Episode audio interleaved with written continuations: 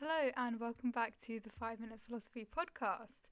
Today, we're going to be building on a previous episode, the one on free will, to discuss a kind of subsection of this debate, which is the crossover between free will and religious belief, or more specifically, determinism in Christianity.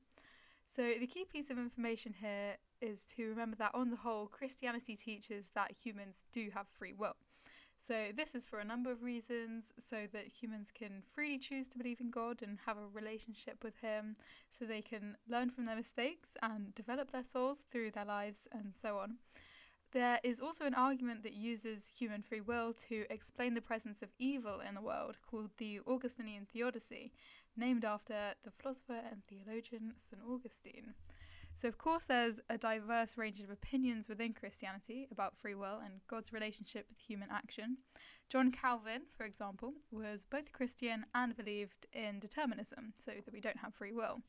But for the sake of argument, we're going to be discussing the religious implications of determinism based on the Christian view that all humans have God given free will. So, one of the key texts bringing together these topics is Boethius's The Consolation of Philosophy. Fun fact Boethius actually wrote this book in prison, awaiting execution. So, I mean, I, mean, I guess there wouldn't be many distractions. So, maybe it's the ideal working position. So, yeah, maybe I should look into that. so, the issue that Boethius was faced with was the compatibility of God's foreknowledge and the human freedom of action. So, God is omniscient, all knowing. Supposedly, this knowledge extends to all parts of experience, so thought, action, and even time. As a result, it would follow that God has knowledge of the past, present, and future, so the future being his foreknowledge.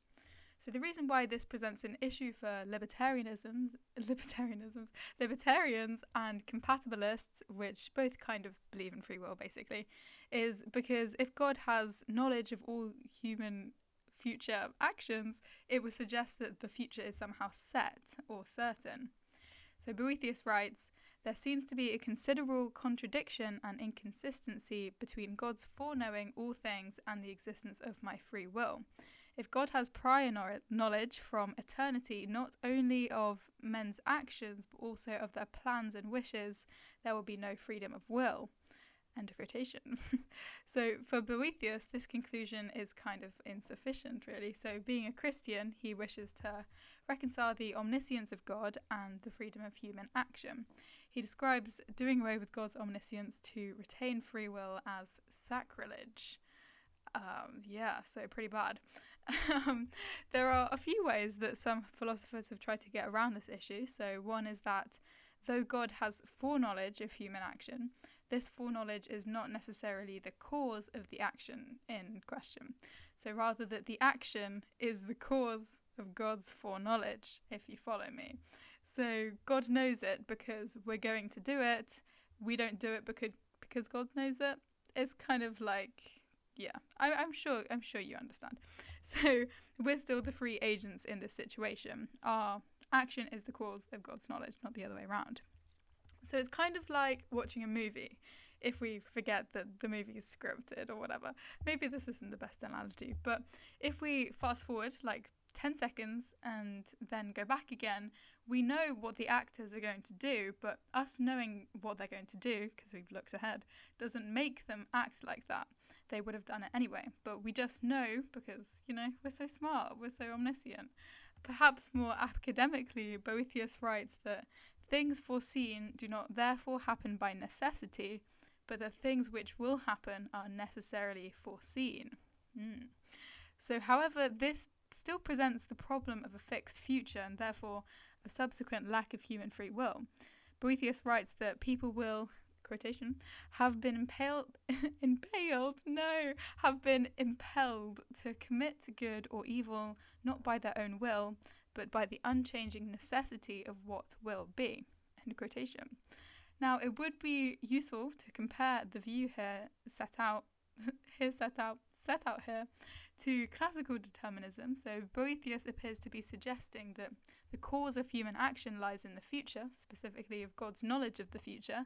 However, determinism, on the other hand, usually suggests that the cause of human action lies in the past through, I don't know, built up experiences, for example. The answer to this whole shebang, I guess, Boethius argues, lies within the understanding of God's relationship with time. Boethius sees God as living in an eternal present. So this is pretty hard to get your head around, but Boethius generally argues that quotation God discerns all things not as a sort of foreknowledge of the future, but as knowledge of the unceasingly present moment. End quotation. So there you go, problem solved. kind of like being able to watch everything that happens in a movie at the same time which I guess would be kind of confusing, but you know, we're not God, so I'm sure I'm sure he'll be fine with that.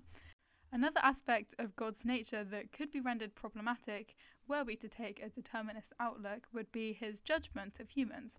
This is similar to, um, I guess, political issues uh, regarding the justice system and free will.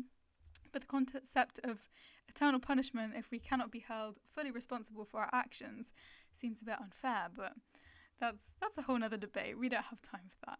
Um, I hope you've enjoyed this episode, and I will be back next week as per usual. So, bye for now.